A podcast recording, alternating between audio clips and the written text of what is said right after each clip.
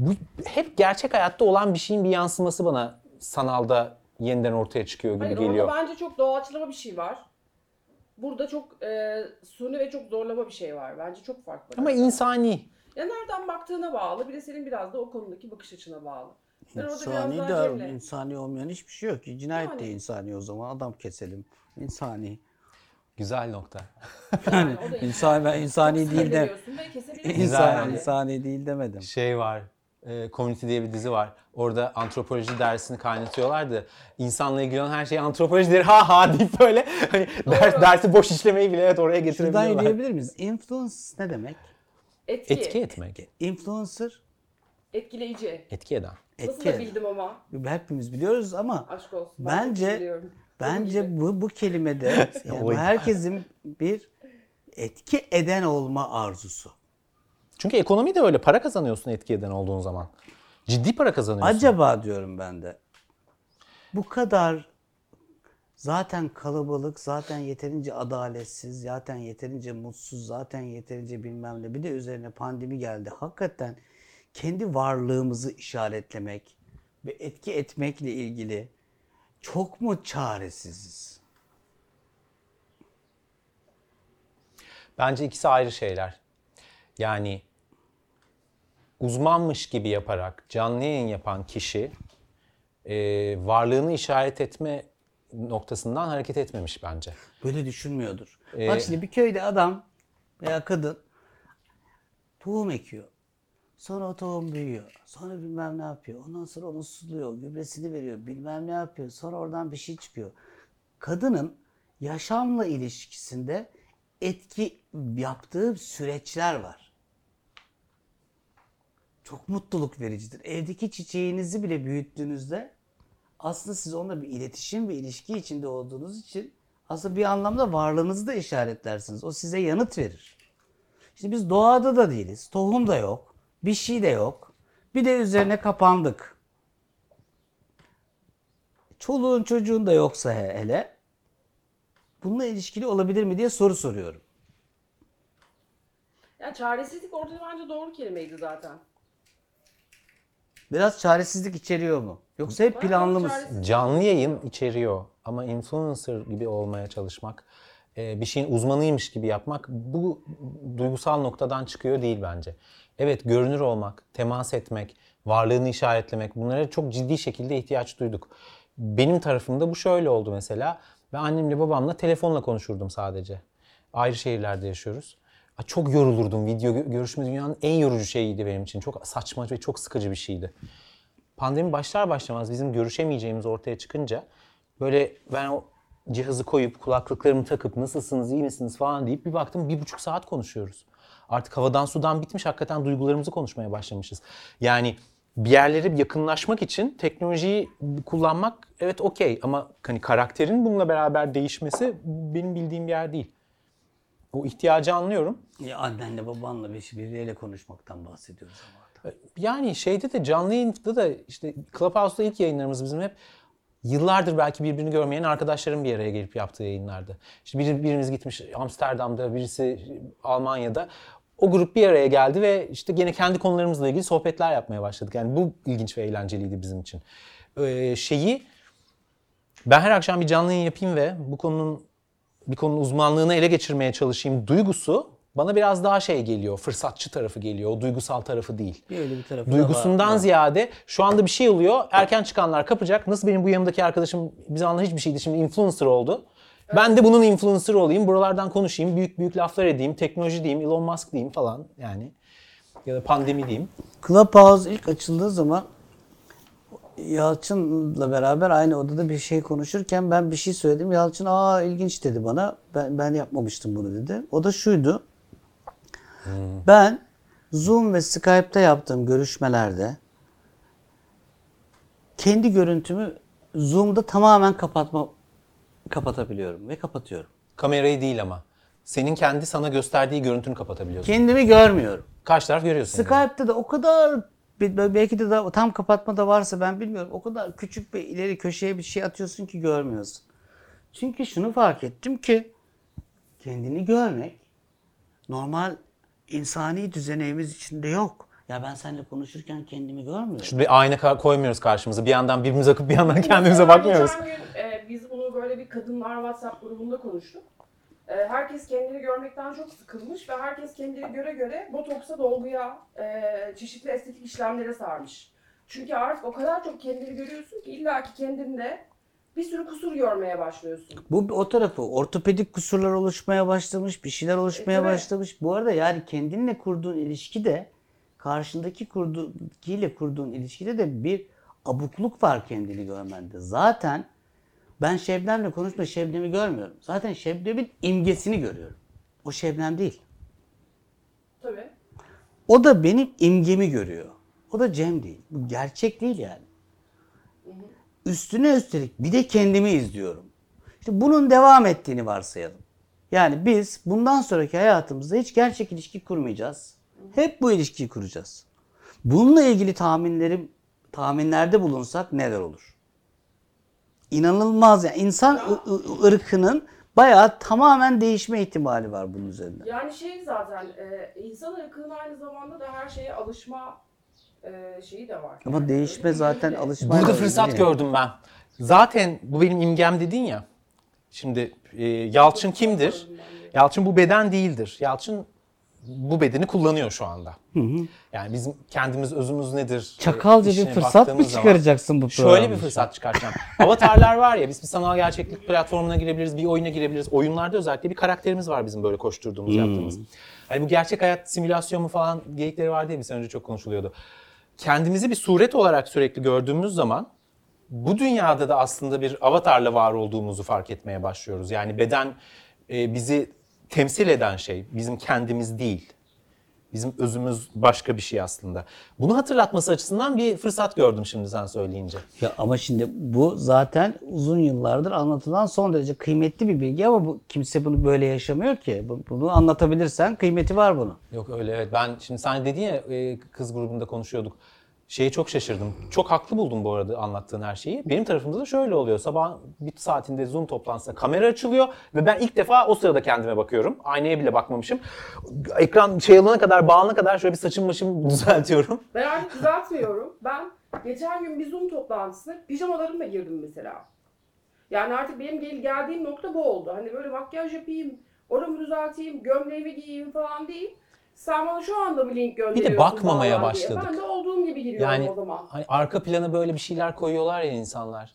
O arka plana bir şey koymayan insan bana çok daha şeye geliyor, normal. Arka plana bir şeyler koymak. İstediğin planı koyabiliyorsun. Fotoğraf koyabiliyorsun arkana. Evin hani görünmesin falan filan diye. Mesela o köprüyü koyabilirsin. Artık çok daha herkesin biraz daha saldığını düşünüyorum. Böyle toplantıya girer gibi değil.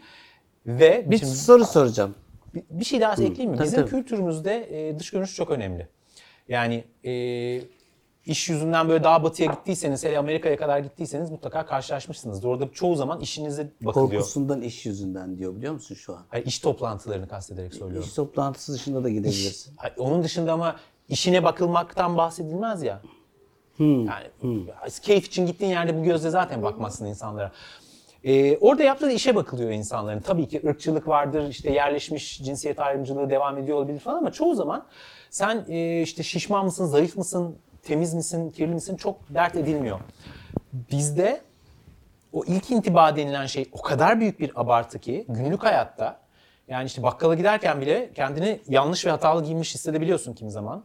Asansörde biriyle karşılaştığında falan böyle. Şu anda senin o pijamayla toplantıya girmen bence çok önemli çünkü şeyi görüyoruz. Ya iş yapıyoruz biz. Birbirimizi beğendirmeye çalışmıyoruz. İyi görünüp de ne kadar hoş yani olmuşsun yarışması değil bu. Bir işi halletmeye çalışıyoruz. Her gün zamansız toplantıya girdiğin insanlar. Zaten bunlarla yapıyoruz yani, parmaklarla yapıyoruz işleri. Bu çıkardığın sonuçları çıkarmayı konuşmaya başlarsak, böyle okunmaya başlanırsa belki buradan iyi bir şey çıkabilir, evet. Ama genellikle de pek böyle olmuyor iş. Öyle olmuyor, öyle olmayacak da. Yani sen bundan sonraki toparlayacak olursak bu kısmı, sen nasıl bundan sonraki süreç... Şöyle soracağım ya, soru şu. Alışacağız. Matrix'tesiniz. Çok kuruyorum ben yine ya, her zaman. Neo'nun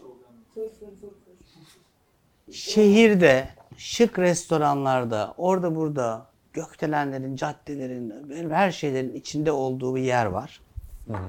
Bir de son derece köhne, karanlık, telefonla çat diye öbür tarafa geçtiği karanlık yer var. Hangisinde olmak istersin? Ben tabii ki lüks hayatta olmak isterim. Şu anda da öyleyim. Cipher şey diyor ya zaten işte bu juicy tea diyor. Gerçek olmadığını biliyorum ama diyor. Hangisinde olmak istersin? Ne fark eder ki? Niye? Yani benim için büyük bir fark yok ikisi arasında. Koşullar hangisinde olmamı gerektiriyorsa onda olabilirim. Yani tarif ettiğin iki şey arasında benim için biri iyi biri kötü gibi bir durum çok oluşmadı. Yok, arzun ne olur yani? Nerede olur? Ben mesela Neo ne zaman öbür tarafa gitse kurtulduğunu, ölüm dışında şeyi da kurtulduğunu kastediyorsun? Ha, okey. Zion tarafını mı kastediyorsun? Onların o yaşadığı korkunç yerini mi kastediyorsun? Yani gerçeklik ve sanal arasında tabii ki ben gerçeklikte olmayı tercih ederim. Sanal olan taraf ne kadar gerçekmiş gibi olsa da hep uyanmak isterim. Yani şundan bahsediyorum. Sonsuz biraz uyanış. Biraz daha dark. Evet biraz daha hüzünlü. Evet biraz daha belki kaygılı. Evet biraz daha anksiyöz. Biraz daha karanlık. Biraz daha düşünceli bir taraf ama orası gerçek. Acaba bütün bu deminden beri bahsettiğimiz şey bizim gerçeklikten kaçmak için yaptığımız bir takım şeyler olabilir mi sorusunu düşünüyorum. Evet. Sadece. Öyle zaten bence de beraberce konuşalım istiyorum. Tabii ki. Yani burada zaten bu... Hatta kaygımızdan. Bu değil şeyde... mi? Ben böyle şeyi görüyorum. Aslında... Mehmet sen soru sorardın. Ben soru soracağım, araya girmek istemedim. Hatta şeye bağlayacaktım, lafını keseceğim ama şeyden... Kendini kandıramamayla ilgili bahsediyoruz ya. Kendini kandıramam, bu aralar intihar vakaları da biliyorsunuz belki şey olmuş, dün 4 kişi, 7 kişi, 7 kişi vesaire şey var. Kendini kandırmayı bırakınca... şu andaki koronadan dolayı mı bilmiyorum ama genel mi onu da bilmiyorum. Koronanın da etkisi vardır. Bu sefer... İntihara mı bu yüzden dönülüyor acaba? Kendini kandıracak yeri bulamayınca, koronada bastırınca böyle bir düzen içerisinde gerçekten insanların... Gerçekten çok ağır geliyor bu sefer? Evet, gerçekten ağır kalıp o kaçacak yeri kalmıyor mu şu an koronada acaba'yı merak ediyorum açıkçası. Peki, soru şu. Önce biraz cümle. Sıklıkla şu laf çok hatalı biçimde ve çok tehlikeli biçimde edilir. İntihar edecek adam intihar edeceğini söylemez. Sakın ha. Allah muhafaza. Yani ağzından intiharın iyisini duyduğunuz insanın intihar riski olduğunu unutmayın. Böyle bir şey yok. İlgi çekmek için söylüyor. Sakın ha. Çok çok yanlış bir bilgi bu. Varsayalım ki ilgi çekmek için söylüyor ise bile, ilgi çekmek için bile yokluğunu ortaya koyacak kadar sıkışmış demektir kişi. Değil mi? Çok ağır bir hikayeden bahsediyorum. Eğer o kişiler kaygılarını, hüzünlerini, endişelerini ifade etme yolları bulabilseydi, ama bak kaygılarını, üzüntülerini, endişelerini, sıkışmışlıklarını, maddi sorunlarını, yardım arzusu, isteklerini ortaya koymuş olabilselerdi, bunu da duyurabilecek bir yer olsaydı olmayabilirdi evet. Ama sen diyorsun ki bunları hiç görmezden gelsin, eğlensin lay lay lom. Nereye eğlensin adam? 3 tane çocuğu var, evine ekmek götüremiyor bir kere. Bir tanesi o. Öbürü iş dünyasında inanılmaz bir sıkışmışlık içinde her an başına bir şey gelmeyle ilgili bir tehditle bilmem ne yaşıyor. Bilmiyoruz ki ne olduğunu. Bunlar ifade yolu bulamıyor. Ne ifade yolu bulamıyor? Gerçeklik ifade yolu bulamıyor. Gerçek duygu. O gerçek duygu hüzün de öfke de olsa, yani sen bana Cem sana öfkeliyim, sana incindim, sen beni sinir ettin, Allah da cezanı versin diye benimle ilişki kurarsan bizim bunu halletme ihtimalimiz var. Ama sen bütün bu duyguları hiç belli etmeden benim yüzüme gülmeye devam etmek zorunda isen, içinde tutmak zorunda isen, yerine eğlenceli bir görüntülerle meşgul isen, işte o daha riskli bir yere akıttır bizi, tam tersi. Ya da söylüyorsan sürekli ama Cem yok bir şey diyorsa sana, ciddiye alınmıyorsan ve gerçek kabul edilmiyorsa senin derdin. Duyulmuyorsan, bak karabasan diyorum. Şimdi biz gerçekten hem pandemi nedeniyle hem diğer başka koşullar nedeniyle, hatta bunu da diğer başka koşullar nedeniyle derken bile bir karabasan ifade ediyorum. Diyorum ki ben daha fazlasını söyleyemiyorum ey seyirci. Bakar mısın ya, karabasanın K'sı var mı? Daha fazlasını söyleyemiyorum. Duyulamam ben diyorum. Duyulursam da tehlikeli diyorum. Korkuyorum diyorum ya. İşte bu duygularımızı ifade edemediğimiz, sıkıntılarımızı, canımızın yandığını ifade edemediğimiz yerde artık çok büyük çaresizlikler. Bu intihar eden insanların hepsini akıl hastası, ruh hastalığı falan zannetmeyin. Ruh hastalığı da kötü bir şey değil, akıl hastalığı da kötü bir şey değil tabii ki, ama bunlar tırnak içinde eğer hastalanmışlarsa bile o konuda bile yardım alamamışlar demektir. Yani. Onun bile ifade yolları kapalı olmuş demektir. Ona ya parası yok, ya bir şeyi yok, ya engeli var. Ne büyük bir sıkışmışlıktan bahsediyor. Keşke sen desen ki ya bugünlerde kendimi hiç iyi hissetmiyorum. Kendimi öldüresim var lafı bile Mehmet'in kolundan yakalarız biz hep birlikte. Seni tutarız. Neyse onu yapmamız gereken, uzman mı lazım, ne lazımsa. Ama bu ifadeyi bulmaz ve acting out'larla, başka eyleme vuruşlarla idare edersek bir yerde öyle bir karşılaşabiliriz ki işte bu sadece intihar da olmaz, adam da vurabilirsin. Yani gidişat da bunu gösteriyor zaten. Yani bayağı bir